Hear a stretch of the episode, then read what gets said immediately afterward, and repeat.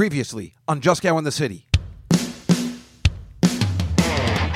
I'm afraid to call him now. He's gonna like, how do you like the wine? It's still at Chloe's house. Ha, put it on my tab. Hey, who would write this show? The waiter was a complete douchebag. Because let me tell you something, Ian. Money talks and bullshit walks. I dare you to find another podcast where we spend hours trying to make a waiter look foolish.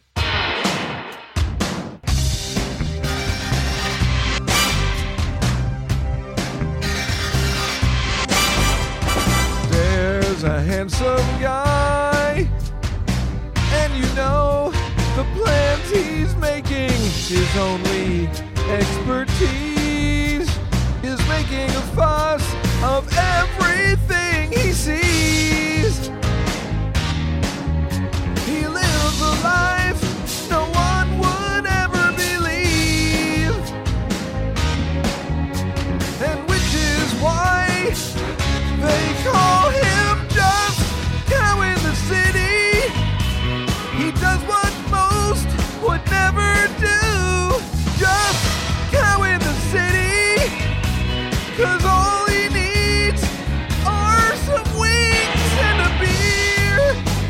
Juskow in the city.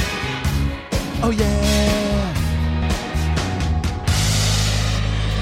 Hello, everybody, and welcome to another episode of Juskow in the City, February 21, 2023. Hello, nice to see everybody. I hope everybody had a pleasant Valentine's Day. I actually had a very pleasant Valentine's Day. If you watched the Tuesday show, we had a lovely guest, as uh, my friend Jasmine was on. Very beautiful, talking about love and lust and beauty and romance and all that kind of stuff. And uh, it was fun to have a guest on the show, especially a girl on Valentine's Day. And of course, you were there. If you were watching when I made the decision, I am only going to interview hot girls from now on. That's I'm going to pull a Craig Kilborn, what he used to do, and just have hot girls on to interview all the time when I'm in the studio on the Tuesday show. And the best part of that story is that I made that, uh, what do you say, accusation, or whatever it is, because it could be considered both ways. Uh, the next week, my or tonight, my guest is Danny Vermont. His son, uh, he's got long hair like a girl, but he is not a girl. He is uh, my friend and a writer for uh, the Real Time with Bill Maher, and he emailed me and said he's going to be in town. I said, "Why don't you come to the show?" I mean, if on that show we show slides and we comment on what's in the news, then he is the perfect guest. So I say to myself, what's better for the show, for the Comedy Cellar show, although it is fun interviewing a very pretty girl and talking nonsense? The fact of the matter is, the best move is to have Danny Vermont on, and that'll be a super fun show as well. And the week after that, we are going to have, I got it all together, our good friend Guillermo Salazar, Memo, and little Scotty Gorenstein, Liza Minnelli's publicist, and of course, make our Oscar picks two weeks before the Oscars because we could do it the week before, you know, the Tuesday before the Sunday. But since we're in studio, let's have everybody live and have a good time because I'm not going to lie to you. I had a great time interviewing Jasmine. I mean, who's Jasmine? You know what I'm saying? I mean, she's like nobody. I don't mean that in a bad way. I'm just saying she's not that big a deal. She doesn't do these kind of things. She's a lawyer. I just enjoyed, I realized, having people in the studio again and talking to them. I've done two years of just either podcast or stuff by myself. I mean, I know we have Mike, but Mike never wants to put himself on camera. So we just, you know, at least I have somebody to bounce it off. But it was fun talking to somebody like when I have my sister and Billy in there. So it's just, I think what the thing was, I was never sure whether the guest that everything was sure that we'd get that space. Now it seems like it's more consistent. When Mike is in town, we have the space unless we hear otherwise. So maybe getting guests for the show will be a little bit more consistent. It sure is fun and it mixes things up. And we still always have our old way of going back when Mike is in Texas to do it virtually. So everything is good with the world. And I will tell you, let's just we'll just start there today on Tuesday since we're talking about it after I finished the show, I went down to the cellar because I was looking to talk to Liz because I want to get my monthly, my new monthly show going, which I think I told you about just at the end of last week's show or two weeks ago, which will be a version of Make Me Laugh. But again, I'll tell you more about that when everything is set in stone. But uh, yeah, I was looking for her, but she never showed up, and I was just kind of hanging around. And then I knew Rachel was going to be around because I knew she had told me because I wanted her to be on the show, and I knew she had told me she was going to be there. And she's like, "Oh, I didn't. I, I there was a mistake. I wasn't supposed to put my avails in because it was Valentine's Day, and me and Pete wanted to do something. Her husband, but she came in, and Pete came in, so it was wonderful that I got to see them both. And then everybody came in. You know, I was just waiting for people to come in. Then I saw Nick Griffin, of course, and uh, and Rachel and and her boyfriend, her husband, and then they sat down. So I sat down with them, and Pete was eating a steak, and I go, well, I guess my I, I don't know what I didn't think I, I didn't have any plans, so I'm like, uh, well, maybe I'll just this will be my plans. I'll have dinner here, and I always get confused with having dinner now. Unless something's scheduled, because you know I eat at work, so I don't really need dinner. But that steak looked delicious, and ironically, of course, as usual, I had steak for lunch because that's what they served at the cafeteria that day. So hilarious.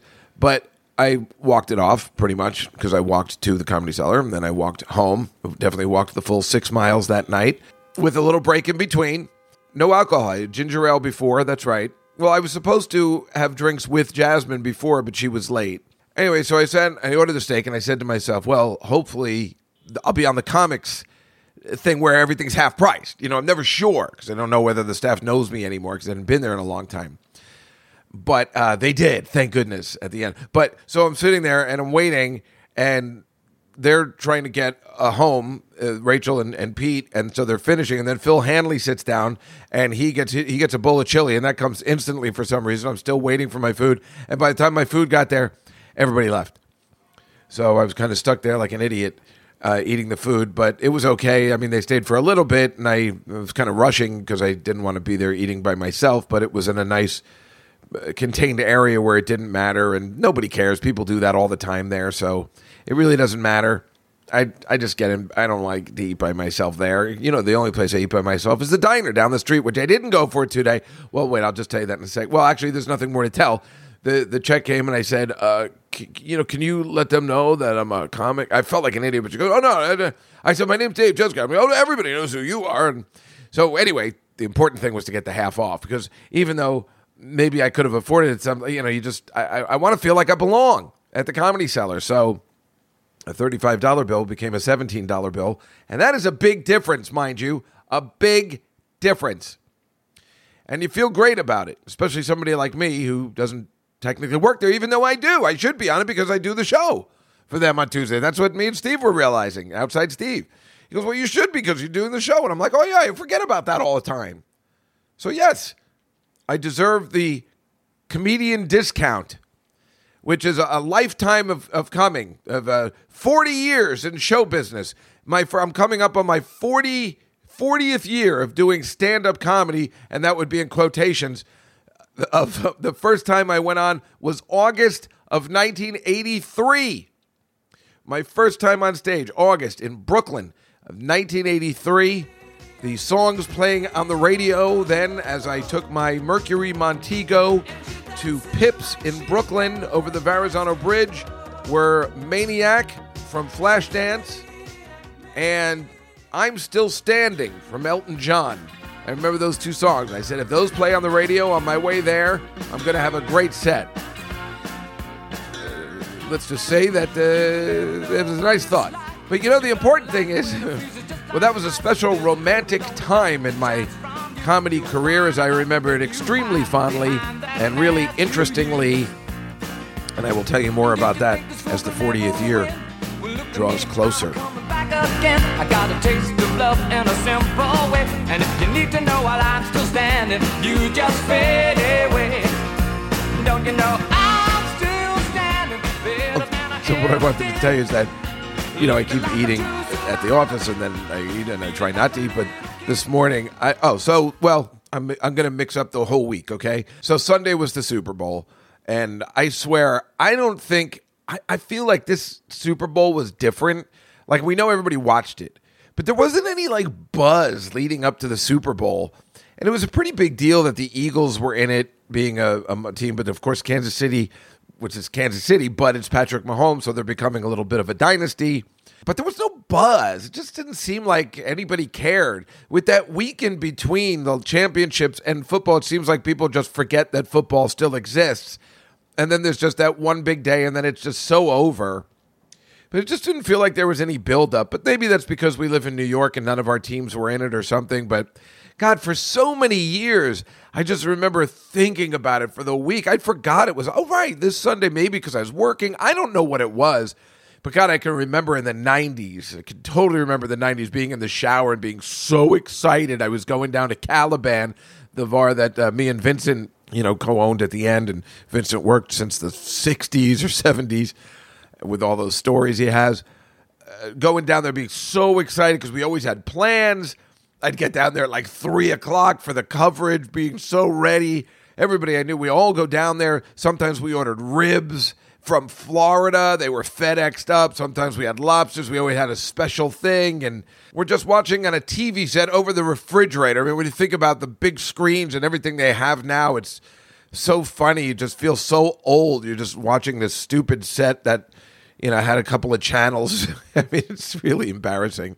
Boy, it was super fun. And those were the good old days. And then ever since that bar closed, nothing has really been the same.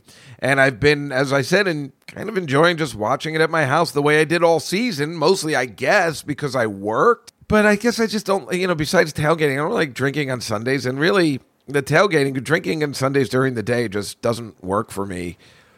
I do it, but I, I don't love it. And it depresses me later on. So I was happy this year to just kind of watch everything at home especially just the, the key to everything where my life has changed with football and gambling and that kind of stuff is to just go big and, and in, in the sense of watching and getting into and maybe gambling from the one the one o'clock games and then just live your life after that and that was that's the difference in my life where I was just I couldn't once football was on I couldn't do that but then I try and go out even though I'm working now, it's different, but I would always try and make plans for five o'clock on a Sunday so it would get me out of the house. But now I don't care so much because I worked during the day.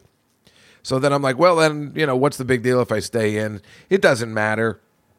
I'm just glad football's over for the season. It uh, clears my mind that I have Sundays free again and I can do whatever I want. So it's a good time of the year. But I can't deny football rules. It's just the way it is. I do love it. Everyone loves it that Super Bowl was stupid. I mean, it was good, but that ending was stupid. So I was like, I wasn't planning anything. I wasn't doing anything. And I just, I didn't want to pick a team, you know. Uh, I just didn't trust it, even though I would have bet the Eagles for sure.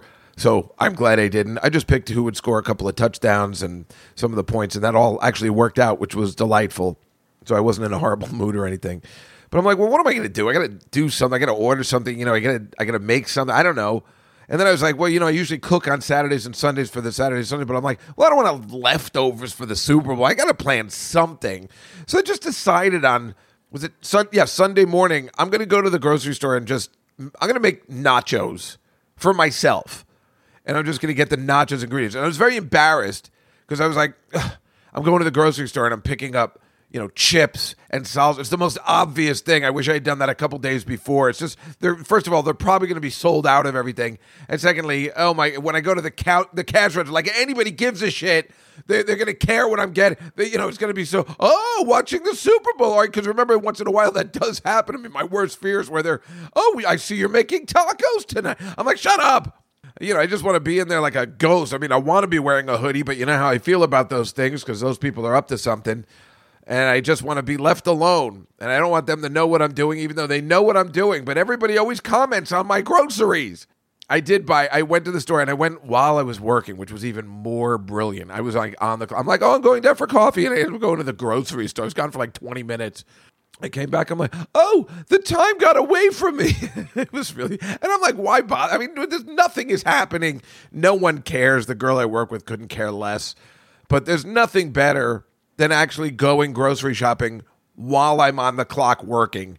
I mean, that is real. I'm, I'm, oh, and I'm telling you, this week I reached for the sun, and I'll tell you that in a second. So I get the nachos, I get I get the, the chips, I get salsa, uh, cheese, obviously, uh, lettuce, tomato, I forgot the sour cream, I'm still angry at myself. And I bought that, you know, Hormel chili, and a can of chili, and, and that's it.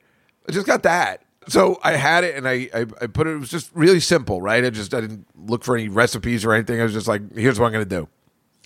And so when I finish work at four o'clock, it, normally on Sundays I kind of like to get going and just start eating dinner like four thirty or five.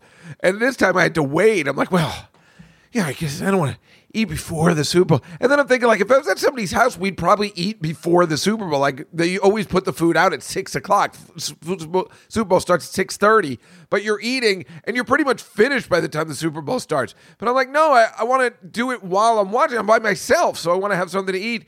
So I did time it good, I guess. It was just like, but I think that that pregame just goes so long, and then it was because I was so like 6.30, 6.30, and then it doesn't start till 6.40, and I'm like, I'm almost finished.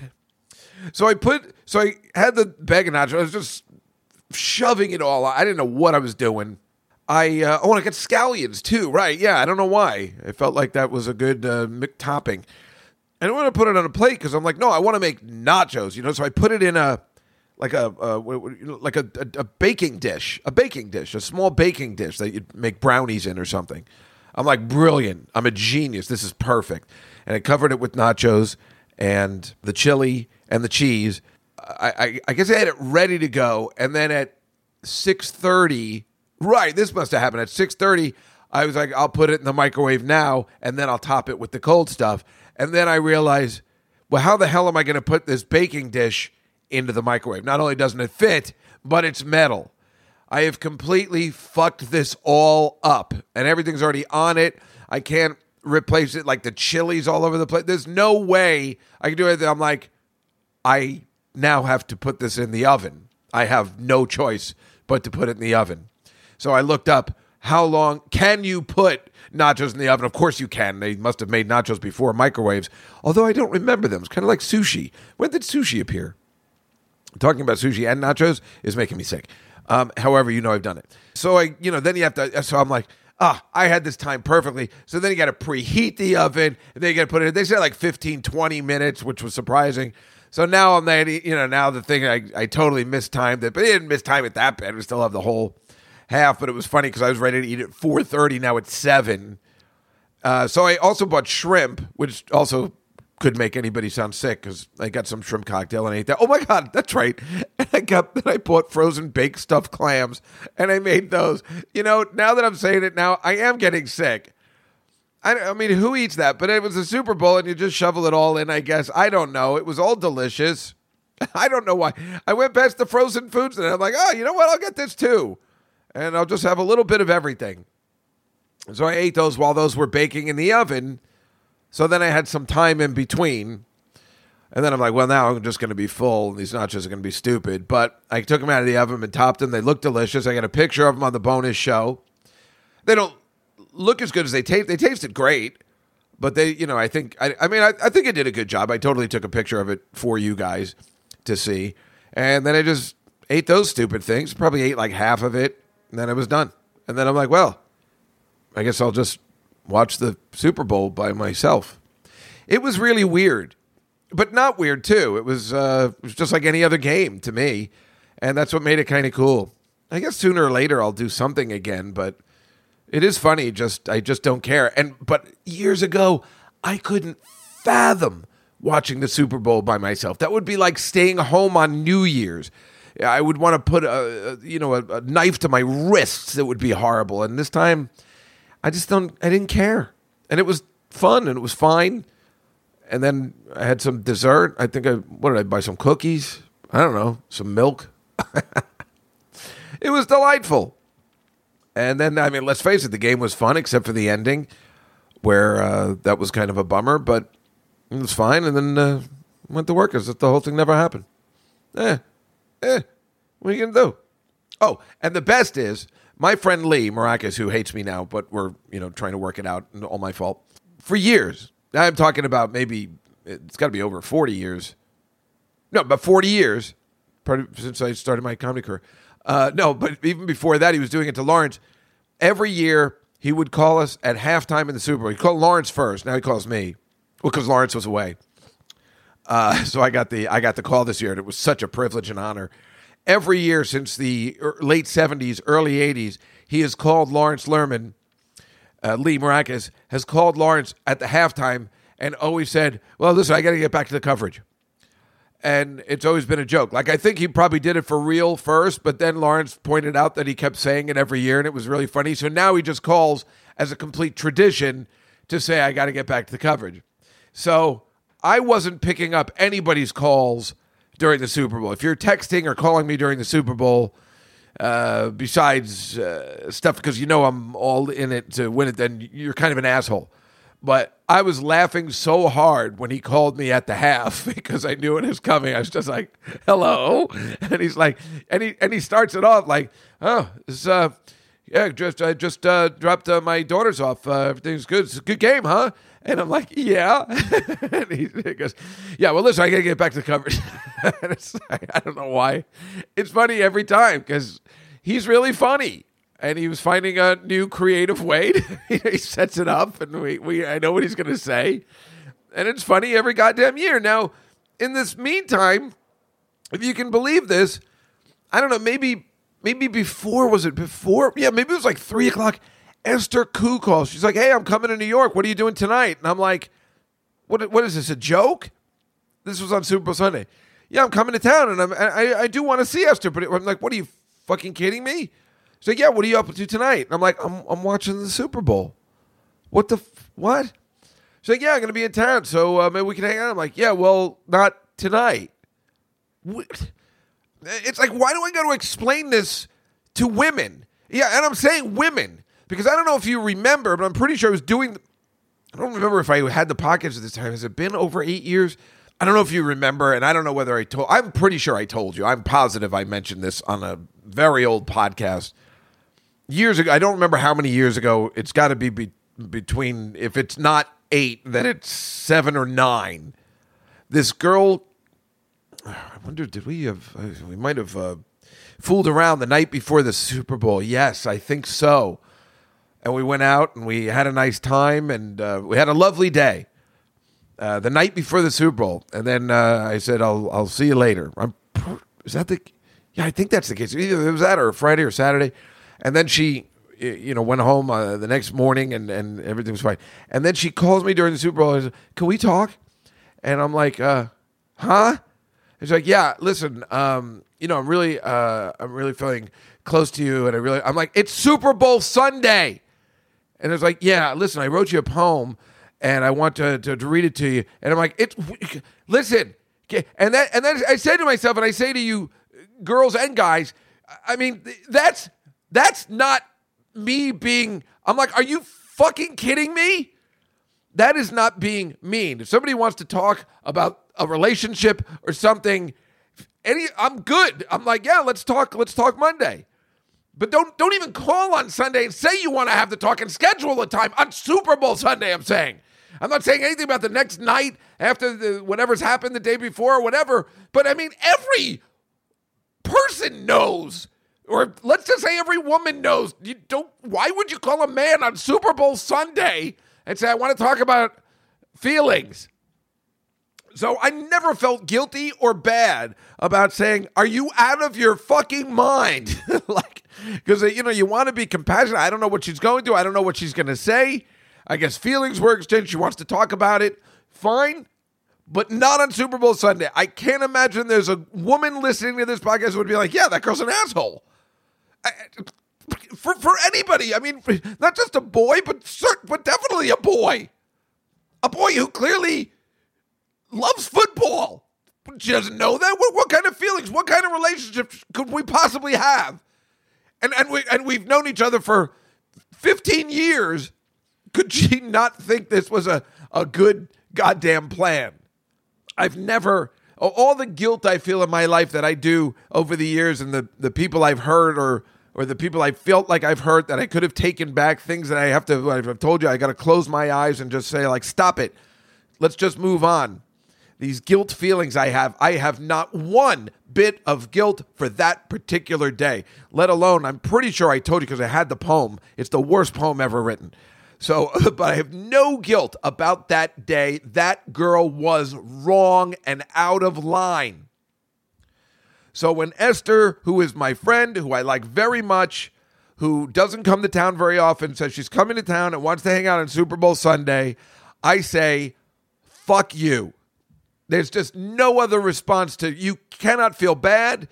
Do I feel like I'm missing out on something? No. I don't care.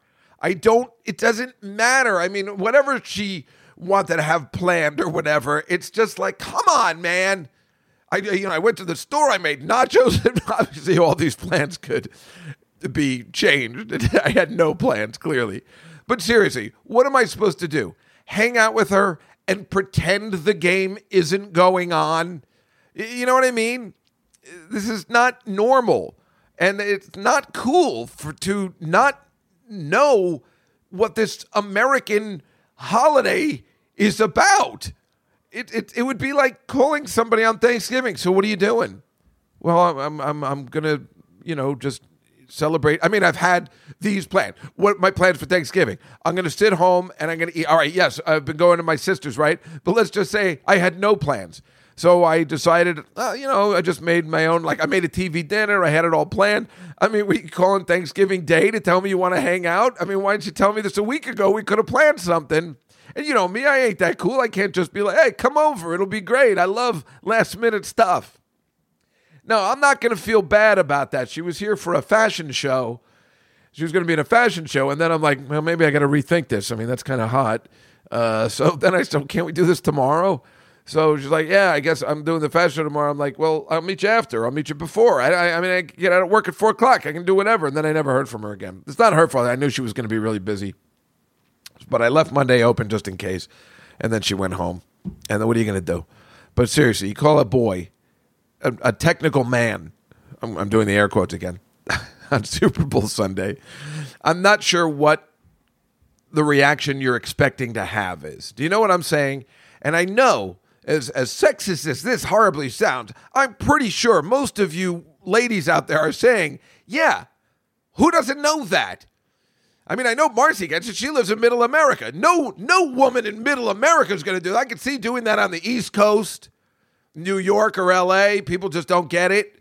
They don't care about the Super Bowl as much here, maybe. But no, in middle America, there's not one woman that's not going to get that. Please. Oh, glad I got that off my chest.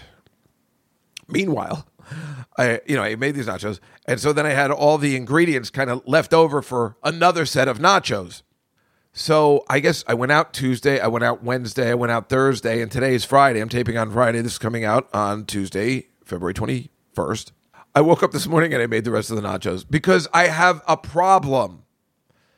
Like that. I mean, what am I doing? Would I have ever made nachos for breakfast if I didn't have them? I knew I was eating out tonight. I, uh, Saturday, I wanted to cook something new. I, I mean, it, it, it would, no. But then I was like, it's like eight o'clock in the morning. I'm like, well, that'll be fun, and then I can get my eating out for the day before I go to, you know, dinner tonight. So yeah, I made the nachos this morning. I'm all nachoed up and ready to go. It wasn't that bad. They're not feeling bad in my stomach. I thought maybe it'd be bad. They were kind of delicious. I just ate them in the kitchen while I was watching uh, Silver Linings Playbook again. My favorite scene where they're actually at the Eagles game, and that uh, scene where. Uh, where, where Robert De Niro goes, hey, you know, I got to rethink this. I got to rethink this. So it was on cable, so I just put it on, and it was a, a pleasant morning. In fact, then I instead of turning on the TV afterwards, I finished my book, The Seven Husbands of Evelyn Hugo, from the Girls Book Club again. But that's two books in uh, one or two months. That's that's something else for me. It's exciting. I only had a couple chapters. I'm like, let me let me finish the book now. Why am I turning on the TV? What's the matter with me? Why am I doing that? Let's finish the book. Let's do some reading. And I said to myself, man, let's remember this date. This is a life changing day. I'm going to read instead of turning on the TV. What? I had nachos for breakfast. Boy, it's anything can happen day. What an exciting day it is, no? Let's just remember the recording of this podcast and what happens after the repercussions of anything can happen day. Nachos for breakfast finishing a book. I can't handle it. I tell you, I can't take it. Well, I tell you, Nikki, it's rough. It's rough. Meanwhile, so what I was going to say on uh, Monday, this is so crazy. There was a Seinfeld episode where George was dating this girl, and he's, I think he's eating in bed, and he, he- there was three things he was doing, and he was doing, and then he said, "Boy, I'll tell you, if I could watch TV while I'm having sex with this girl, that'll really be the hat trick." He does it, and then of course he gets busted while he's watching TV. He's eating a corned beef sandwich, and he's watching TV, and he gets busted. He goes, "I, I, I, I flew too close to the sun, Jerry." He got too greedy. So how's the uh, fornicating gourmet? Doing quite well, thank you.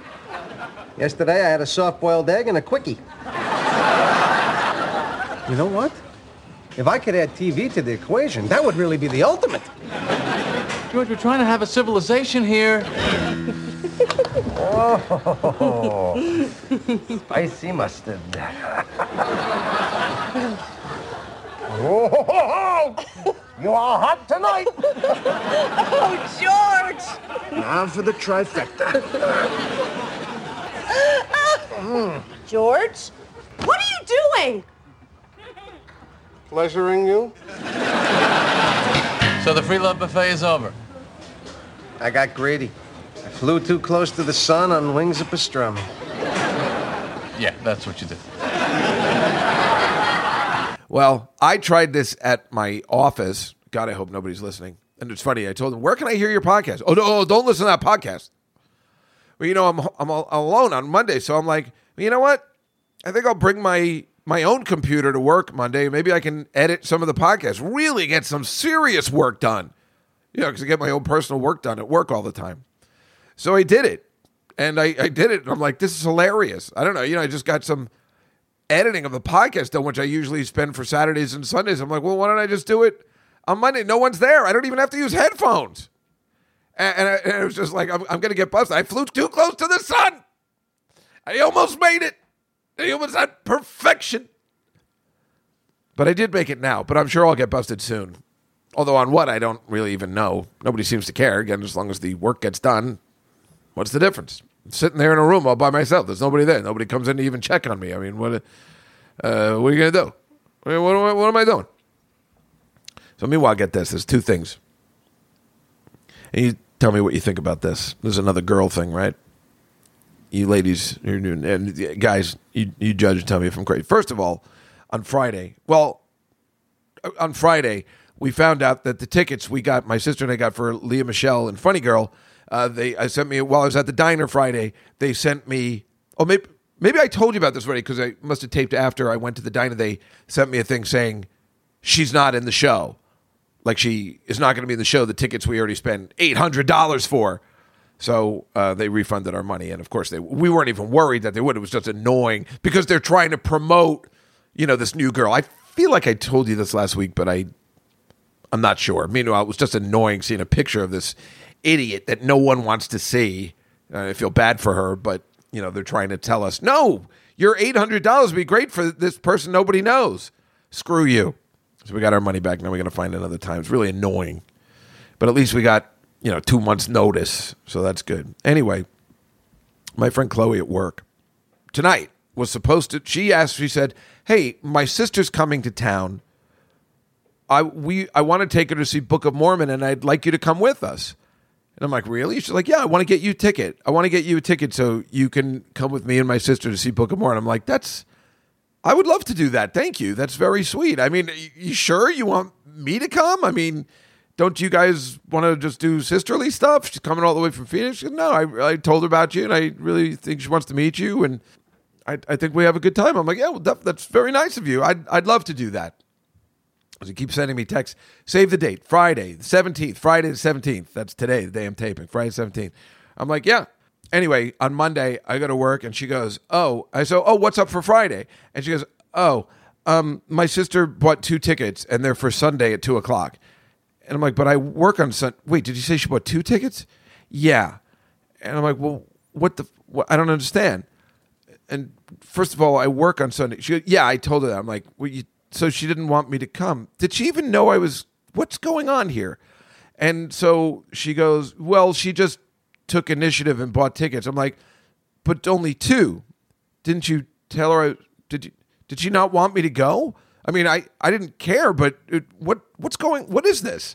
It's like oh, I don't know. She didn't know me. I guess I told her a couple months ago you were coming, and uh, then she forgot. And I'm like, well, that fucking sucks. And then got it for Sunday until she goes, yeah. She said seven o'clock was too late for her, and I'm like, too late for her. But the whole thing was, I'm like, I don't understand. What the fuck? You, you, you asked me to go. You tell me it's. I was felt weird going with your sisters anyway, and then clearly she didn't even want me to come. And so she starts to cry. You know, Chloe starts to cry. And she's like, no, but we can work this out. I can get you a ticket. I'm like, what What the fuck are you talking about? Going to get me a ticket? I'm going to sit on my own? You're buying me a ticket? I mean, I don't even want you to buy me a ticket, but you're going to buy me a ticket? Going to sit somewhere else? No, we'll get it close to it. I'm like, what are you fucking talking about? Are you kidding? I thought I was going because you told your sister about him. She's like, I'd like to meet him. Now you make me feel like a piece of shit.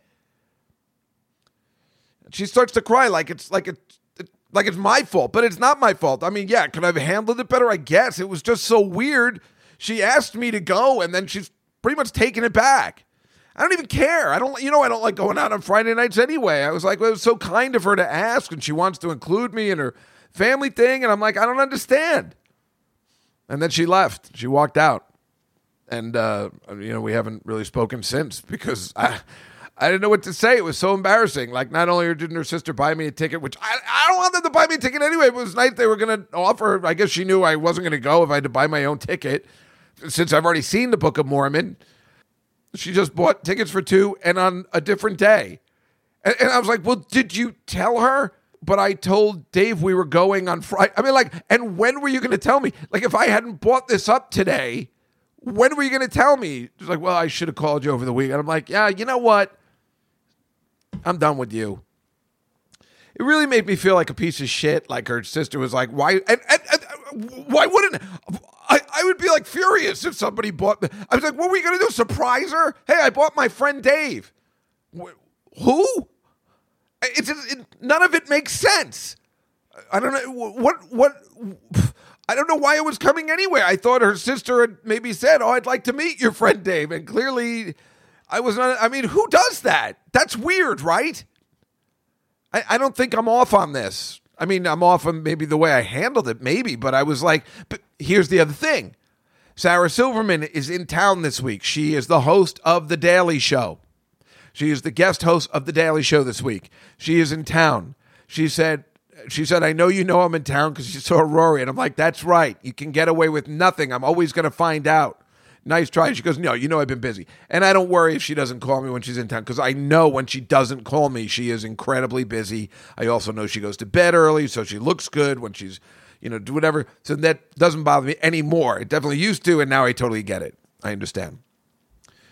And, and you know, for me, I'm just like I was worried. I knew she was coming to town. I'm like, oh crap! Now I gotta I gotta change my my plans from you know sitting at home and reading or, or making breakfast nachos. Uh, so it's so ridiculous. Anyway, she said, well, maybe we can have a friends. I'm thinking of putting a friends dinner together. You know, Friday or and so or Thursday or Friday. And I said, well, I can't go Friday because I'm going to see Book of Mormon with my friend Chloe. So that's, I think, what really pissed me off. Okay. So then I found out Tuesday, like, hey, we're going to do a friends on Thursday. I'm like, I'm sorry, I can't do Thursday because I teach on Thursdays. There's no way I can do that. And so then I said, but I am free Friday, as it turns out. So they moved, and I don't even know who's coming tonight. They moved this thing for me and, and, and moved it twice because I thought I was doing something on this Friday, and she didn't, which I could have, of course, told them if she had told me earlier, Dave, you're out. You know, if she had pulled a Tom, a, a, a, an Al Pacino to Tom Hagen, Tom, sorry, Tom, you're out. Mike, why am I out? You're out, Tom. Mike, uh, why am I out? You're not a wartime consigliere, Tom. Things may get rough with the move we're trying. Tom.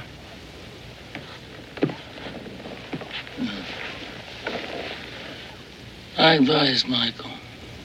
I never thought you were a bad consigliere.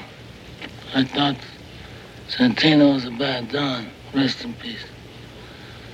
Michael has all my confidence, as, as you do. But uh, There are reasons why he must have no part in what is going to happen. Maybe I could help. You're out, Tom. If Chloe had just done that, and that was so that's why I was like, Do you know what? I just canceled this big thing because you told me we were going to do this. So why wouldn't that make anybody upset? I made them cancel. I made them cancel again. So now, of course, I look like a dick in this scenario, but she rearranged the party for me, which is a big deal. And again, I don't know who is even coming, but it sounds like it's a she's putting something together. I don't even know why. Maybe just to celebrate, you know, the uh, big week of uh, doing the the Daily Show, right? So I think they wanted to do it yesterday because that was the last day, but they switched it for me because I teach on Thursdays, which was very nice. So again, let me know. Am I off on this the way I handled it? Yes, but you know, when she told me that, I was thinking of the Sarah thing, and that's what triggered me. I didn't yell at her, but I really was like, "What the fuck." I was furious. I, I that's weird, right? The whole thing is weird. Why did she want me to come? I've never met her sister. Why would don't you want to just spend time with your sister? She's coming to New York to see. I didn't know her sister was bringing her kid. I don't know why this family all has kids at the age of like 20. Uh, I can't figure. I feel like they're Mormons or something, which is why we're going to see Book of Mormon. I don't know what their story is, but they. And then she's like, "You're bringing her kid." Well, you didn't say she was bringing her not to the show, but I'm like, why aren't you bringing your husband? I, what is happening? So that just really pissed me off. And I want to say I got over it, but I didn't. But then when I went home on Monday, uh, my karma caught up with me and I got hit by a car when I was riding the bike. I know. Uh, why wouldn't you lead with that? Well, it's one of those things when I'm riding the bike, I almost get hit by cars all the time. The odds of getting hit by one were pretty good. And I always know I'm going to hit a car at some point. So uh, this was on 34th and 1st and it, I had the right of way, the bikes, and then also there was a right of way left turn signal. It's like nobody's really at fault except that the person making the left has to make an impossible look to see if the bikes are coming. And she was making a left. This, this van, uh, I think a city driver of some sort, was making a left, and I think was mad at me that I bumped into her car you know, but I knew she might have turned, so I was kind of ready to hit the brakes. I'm always ready that somebody's not going to see me. Of course, if you're prepared, you're not going to get into a serious accident. I don't wear a helmet. And then and then this guy behind me goes to the cop goes, "You're supposed to be helping. You are useless." But I didn't yell at the cop at all. I just looked at him and I'm like, "Hey, that was fucked up." And he's like, "Yeah, you shouldn't be riding a bike. You're too old." That was the look he gave me. I don't know. Like I was at fault, but I wasn't the bikes have the right of way, but unfortunately, so does the left hand turn signal, right? What the fuck is that? That's like the worst traffic light ever. Everyone has the right of way, so no one's at fault. It's really weird. So it was funny. I totally got hit by a car right, right into my shoulder.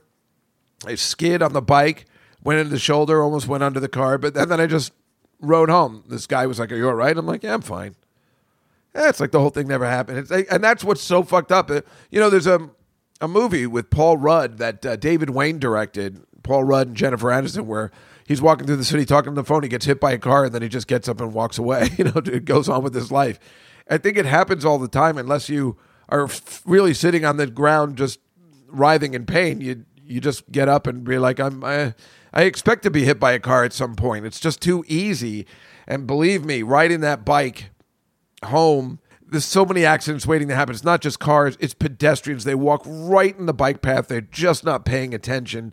You just always got to be on the lookout for trouble, let alone the other bikers and the motorcycles that are in the path. It's a disaster waiting to happen for everybody. I can't believe there aren't more accidents. Of course, there probably are, and we probably just don't know about them. So it's pretty goddamn annoying. Bozo? No. B-O-Z-O. Sorry. I... You've never heard of Bozo the Clown? No. How could you not know who Bozo the Clown is? I don't know. I just don't. How can you call yourself a clown and not know who Bozo is?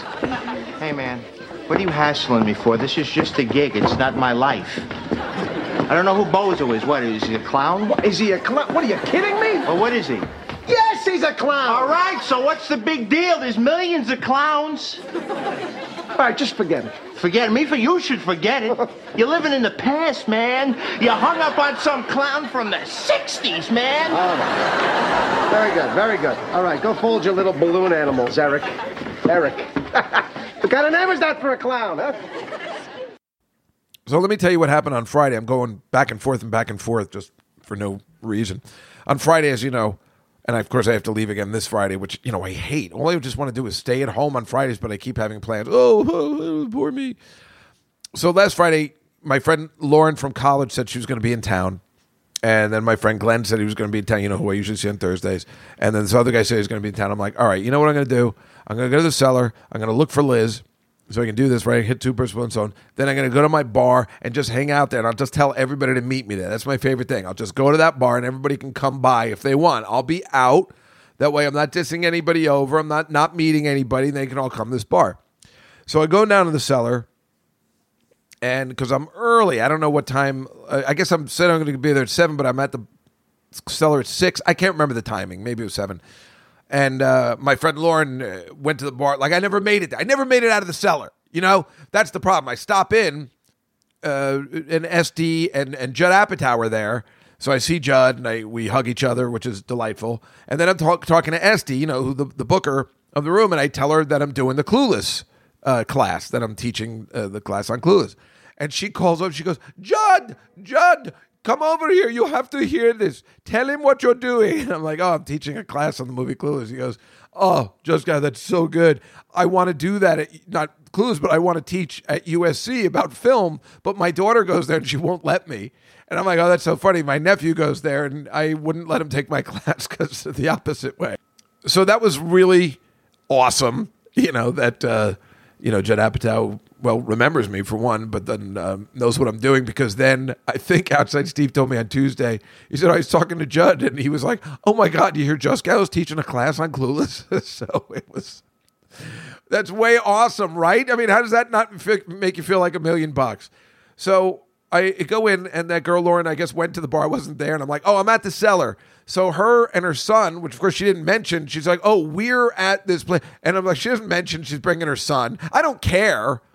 But I, I I didn't know what was involved. She said she's coming to town. She wants to see me. I don't know who we are. She hasn't mentioned I'm going, going to town with my son. I don't know how.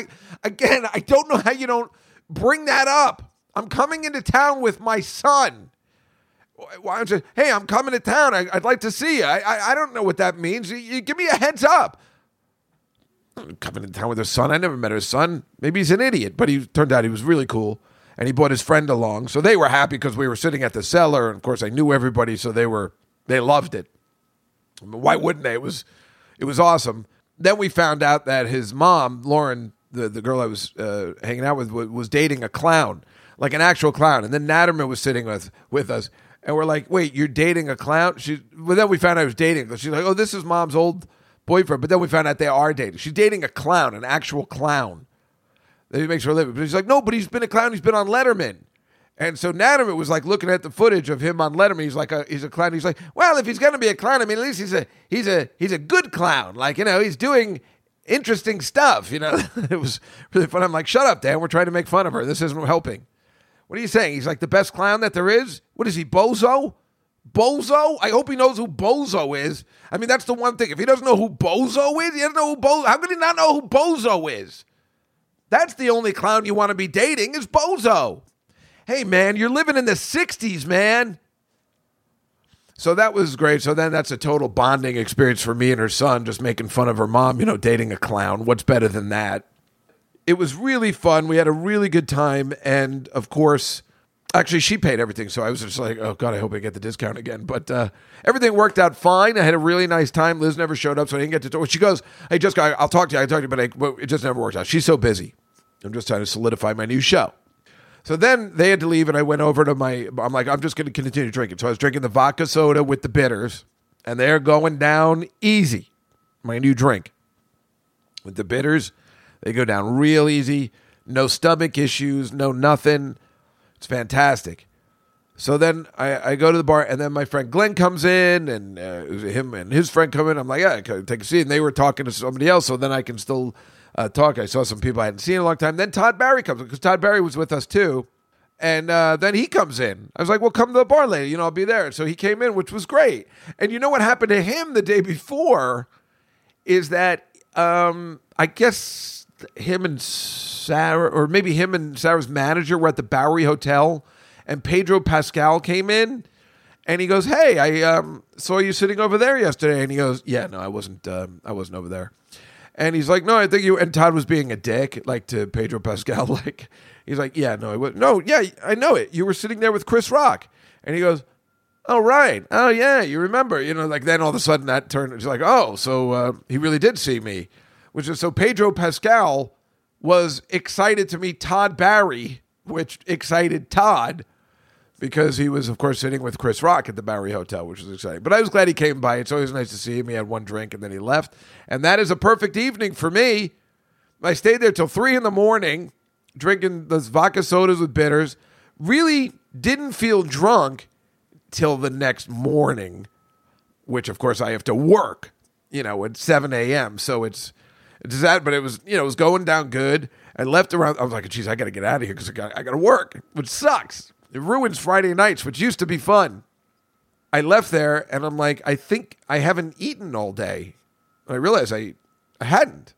So I was like, well, how am I going to get home? So I took the bike. Or did I? No. Did I bike or did I walk? I can't remember, but I went to that halal place on 14th and 1st. I got the stuff and then I got a bike and I went home up first. And there's so many potholes and horribleness all the time. I'm screaming because I guess I was drunk. I'm just like, goddamn scumbags, scumbags. Like I'm screaming, I'm so drunk. There's so many potholes and douchebags and cars and everything, and I'm just yelling and screaming. And while I'm doing that, the the the lid is opening on the uh, chicken and rice I have in my basket, in my bike basket, and the lettuce is flying. And I'm like, mother motherfucker. This I'm just getting so angry and so bitter and also laughing because I knew I was going to tell you guys about this. So it was just, but it's making me so crazy. And so when I finally got to my house, I, I put everything together and all this lettuce was in the bike basket. I'm like, I am not going to be that douchebag and leave all the lettuce. So I picked it out and threw it out of the basket because a lot of times I'll get a bike and there's lettuce or something left in there and it's so gross. People suck. Yesterday when I went to my classroom, there's a leftover water bottle in there. I'm like, come on, man. Clean up after yourself. I leave that place spotless. So nobody likes that. So I'm trying to do the right thing. Meanwhile, I'm just so furious that it's left over and I go home and I eat it. Now it's like four o'clock. And I'm like, crap, I got to wake up in three hours. And I woke up and I was hung over. I was a mess. And then I had to work extra. You know, I had to work 12 and a half hours that day. So, but thank God I'm working from home. You know, like I tried to take a nap at one o'clock. Maybe I did. I can't remember if I could fall asleep. I don't know. I mean, thank God working from home. Going to the office for 12 hours would have been a nightmare, but working from home makes it so much easier. Uh, so, yeah, of course. Yeah, go party hard the day I got to work a 12 and a half hour shift the next day. But that's what I do. It is my thing. And what I remember too with the bike, it was really windy. So it was really, and I wasn't dressed because it was a beautiful day out and it was just windy and cold. So it was really windy and it was in my face and it was blowing the bike over. It was like the worst bike ride home, but also the most hilarious. I don't know why I keep putting myself in that situation. I guess I need the action. I mean, what fun is it doing a podcast if I tell you, then I took a cab home?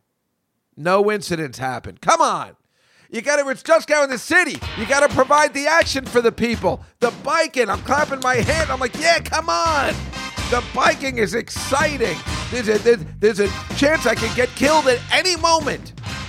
Which then I would not be able to bring you the podcast, of course, but I would still, from my deathbed, but I must just give me the microphone. I'm doing my Ric Ocasek from uh, Turbocharge. Uh, I'm joking, of course. How are ya? So, you ready for this? Let me tell you what I did Wednesday night. You're not going to believe this, okay? I got photos of everything.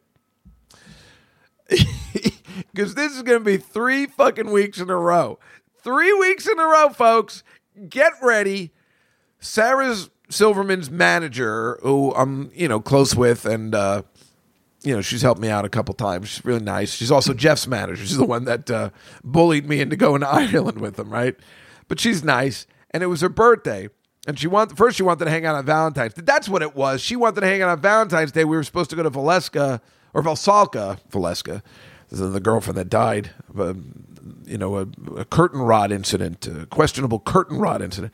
Anyway, Valsalka. But then she's like, "Hey, would it be kill you if I don't?" I'm like, "Oh, great. I'll see you tomorrow." Her birthday was this. She didn't have anybody to celebrate with. She doesn't live here. So uh, I said, "Sure, I can go out Wednesday with you. That'd be great." And her uh, cousin Nick, great guy. I've met him multiple times, but Sarah couldn't go because she's doing the Daily Show and she writes all day and then she wants to sleep. So I get that, and she gets it too. So she's like, "Where can we go?" And I'm like, well, I got a plan again. I got to, you know, this is just like dealing with Jeff." So I tell her that uh, we're talking about somewhere where she's staying. She's staying in the Hudson Yards area, and I mentioned this Arthur and Sons that you know Vincent works at, and we went to that day with the wine that cost only seven dollars, but they charge seventy two. She goes, "Oh, I just looking at that. I'd like to go there. Is that a good place?" I'm like, "Yeah, it's, uh, it's like a really hip place." She's like, "Can we go there?" And she said, "It it said it's sold out. Like we can't go Wednesday." I'm like, "Well, let me call Vincent see if he can get us in." So he gets us in for Wednesday. First, we tried for Tuesday, and he's like, "Nah, it's impossible." But yeah, he got us in for Wednesday, even though it was sold out, just for three of us. Eight o'clock exactly. Let me tell you, boy, are they serious? They texted, emailed twice, and they said if you cancel, it's forty five dollars a head to cancel.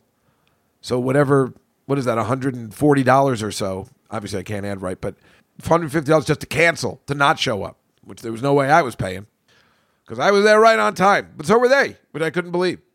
Yeah, so we go to Arthur and Sons. Now, if you remember correctly, Arthur and Sons uh, says they are. Get ready, family style. oh my god! Three weeks in a row. Three weeks in a row. Fucking family style. The first place, as we know, has no idea what the word family style is. The second place is family style. As you know, last week we're trying to make the waiter look ridiculous. It is family style, and we say "fuck you" into saying what we telling us what we can or cannot order. And this place says they're family style, and it's questionable. But it doesn't matter. I don't want to make waves here because Vincent works here, right? When we get there, and he goes like, and they're and they're asking questions. I'm not asking questions. I know how it is. Uh, Nick doesn't want to share, and I get that. And he wants this one dish that has sausage in it and stuff, and it's I guess that and this uh, spicy rigatoni is their best things on the menu. So we know we're gonna get that. But then like, and he's like, all you really need is two dishes and two appetizers, and you should be good. So he's telling us again what we should get. And then Amy goes, well, shouldn't we get chicken parm? See, chicken parm. Everybody wants chicken parm, and this is the second time where I could have been okay not getting the chicken parm. That seems like the most filling thing that I don't need. But hey, it's her. It's her birthday. She wants chicken parm. So it's like, is it bad if we get three things? Well, because and I'm just like, just order the three fucking. What are we doing? I mean, it's like, shut up. Is it bad to have leftover food when there's starving people? Of course there is. But do you make enough money where you could be a dick and just say, you have it? Like Dan Aykroyd in Trading Places. What should I do with the crepes, sir? You have it. You're so brave, Louis. Someone has to take a stand against criminals like that. But he could have killed you. In such a situation, you have no time to think. Instinct takes over. It's either kill or be killed. Did Louis tell you what he did today? Mr. Louis was kind enough to share this afternoon's excitement with me. Miss Penelope. You're so hot tempered, darling. I would have groveled on the ground and begged for mercy. I want you, Louis. Now. Coleman, Sir? I think we'll take our drinks uh, in the living room by the fire. No dessert, sir? You have it. Thank you, sir. I mean, th- these are people that have money. Not me, but you know what I'm saying. I don't understand why these waiters are telling us not to. Or- what is happening? Are these the stupidest? Who's running these places that's telling? Now, listen, if the customers don't want to order anymore, make sure they don't order. You know, we don't want them ordering too much, right? Waiters, eh, you got me? Uh, We're having, having a meeting. Now, we don't want the customers to be completely full when they leave here. Oh my God, what the fuck? What kind of restaurant business is that? That's the second time they're trying to shortcut us. Like we're like, well, I don't know if I'd order a third dish. Jesus Christ, what what is happening? So we ordered the three, and we got a Caesar salad, which was because it looked so good. It was just all right. The food there is just all right.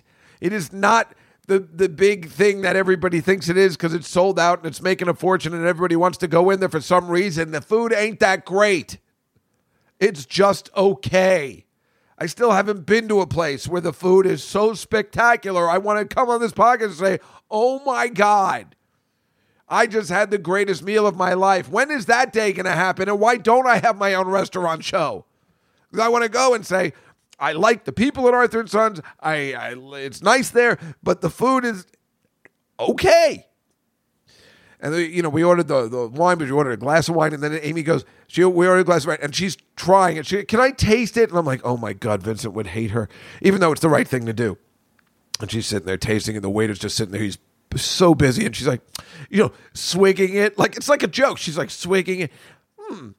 I don't know about this. The waiter's got so many other places that's so packed in there. Um, that, that feels like something I would do just to be a complete asshole. But this is the way she's always been, so it's it's not that big a deal. She's always been like at this restaurant.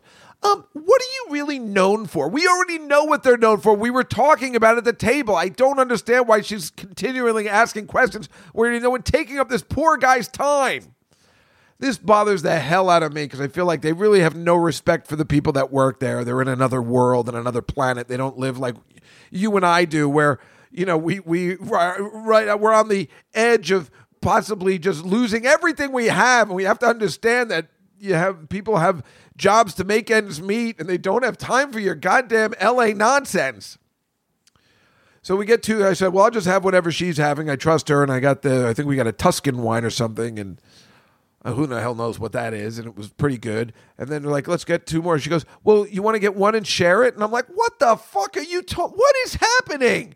You want to share a glass of wine? And then she goes, oh, well, I'm kind of a lightweight. I'm like, oh, I get, well, I'm not sharing. I want a full glass of wine for myself. And I can't believe I have to tell you this. I'm telling you, I'm going to restaurants with the worst people. Now, her cousin Nick is the best. He's, he's a big guy. He doesn't want to share, and he paid for all of us.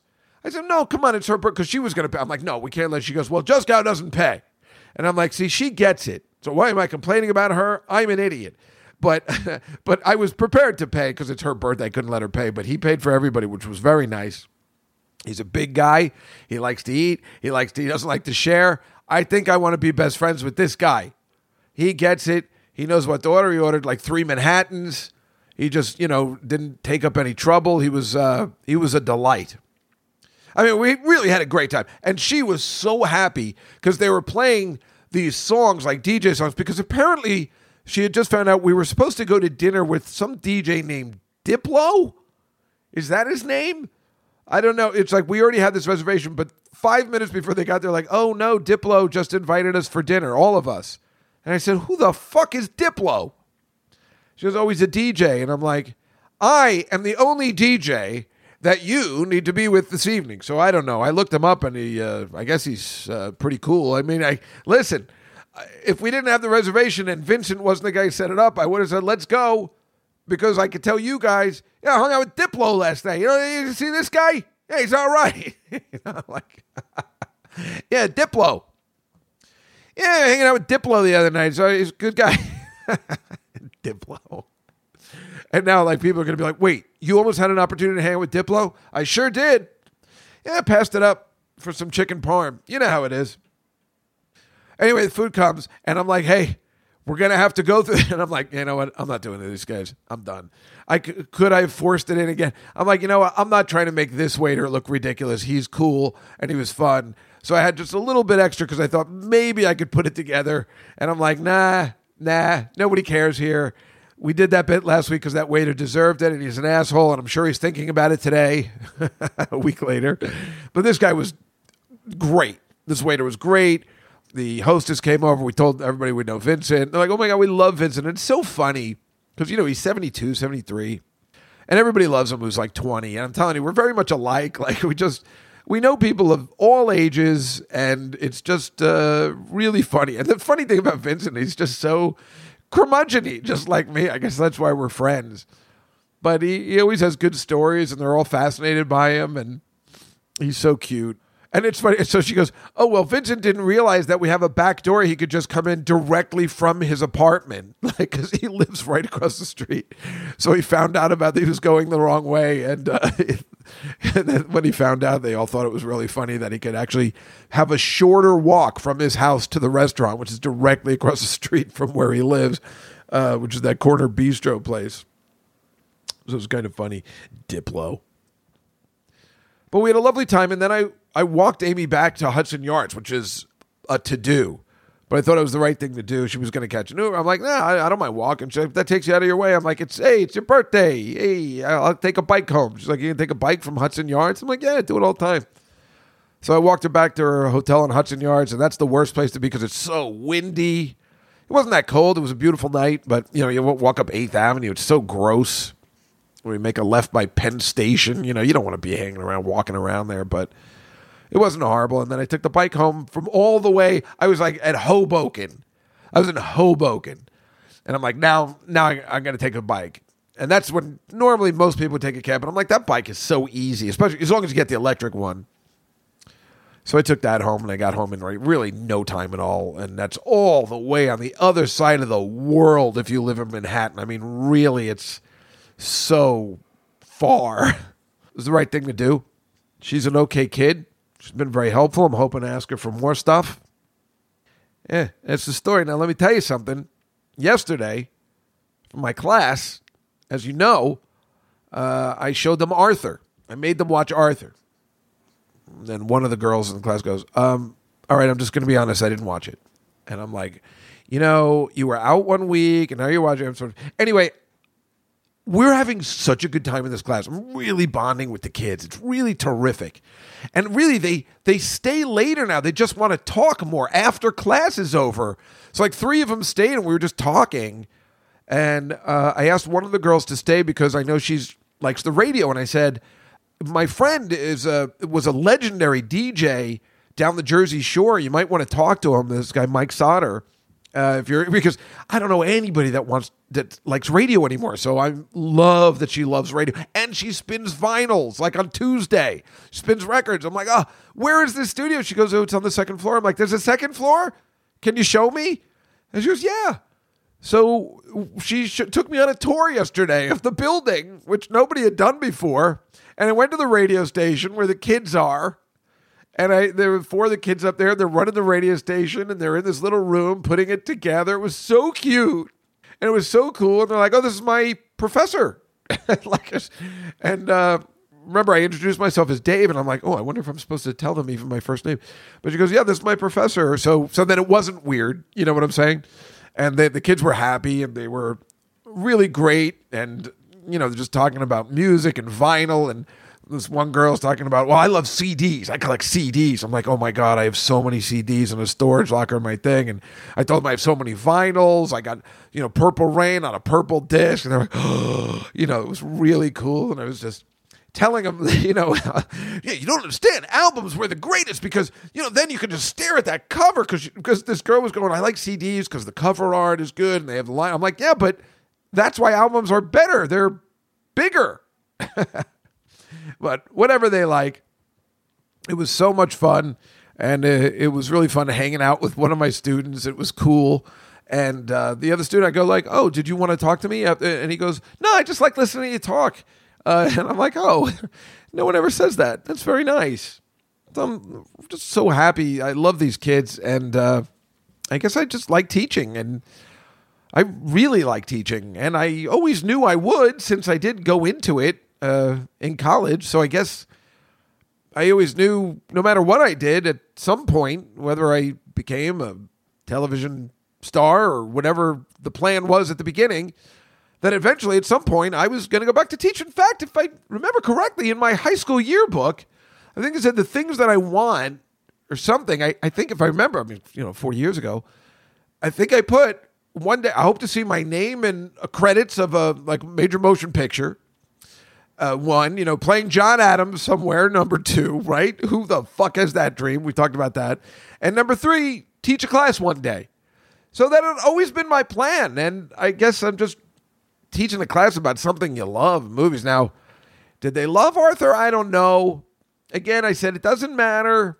You know, it's just we're talking about script writing and the jokes. And so what I did, and I can show you this in the bonus show. It's six minutes long, but I, you know, who that cares? Anybody who's watching me in the bonus show, you know, you're going to like it. I'll just show you the whole scene from Arthur. And I, what I did was I put in jokes and gags. I put in like numbers and a little ding of how many. So six minutes, 32 jokes or gags in that time. So I'll, I think I'll just show it to you on the bonus show. Like, why not, right? Nobody can stop us. We don't put it on YouTube or anything, so we'll just do it. You can just fast forward if you don't like it. So that's what I'm going to do. So you should totally sign up on Patreon uh, for ten bucks a month. You get to see stuff like that and pictures of food. oh, that's right. I got the baked clams at that place too. I can't help myself. At least uh, Nick ate some too because he's a man. Not like Dave and Russ, who are not men. Well, Russ might be, but Dave is not. Attell, I'm talking about yeah, the, uh, once again, class was fun. We don't know what's happening with Paul Rudd, but I came up with a goddamn awesome solution. So there's no way for me to lose since I already told them. So I don't know when he's coming. You know, he hasn't, he's, you know, his movie's coming out today, taping today, uh, Ant Man. So I know he's busy. And I said, listen, I don't know if you're available next Thursday, that'd be great. But he hasn't, he's busy. He's been traveling. I know he's in Australia with Jeff. He's at the Super Bowl. So, so the way I look at it, I know he's going to get back to me at some point. I told the kids, I'm like, well, you know, maybe it'll just be like a Saturday afternoon or something, and he's available, and we'll just all Zoom because that's what we were going to do anyway. So we'll do that. So that way, it's going to happen regardless. Then there could be no issues. So that's beautiful. Now, ne- this week, as I told you, my friend Danny Vermont will be on the Tuesday show. He is a writer for Real Time with Bill Maher. He has been uh, doing that for 20 years, maybe more. So he's a fun guy. And on Billy Joel A to Z, we have the uh, River of Dreams wrap up part two. so you can enjoy, because that's all we're doing now. And then next week, of course, Liberty DeVito. So that's exciting. And that's all that is happening in the Cow in the City universe. And so we'll see you next week on the last day of February, the 28th, on another exciting episode of Juskow in the City. Have a great week, everybody. Good night.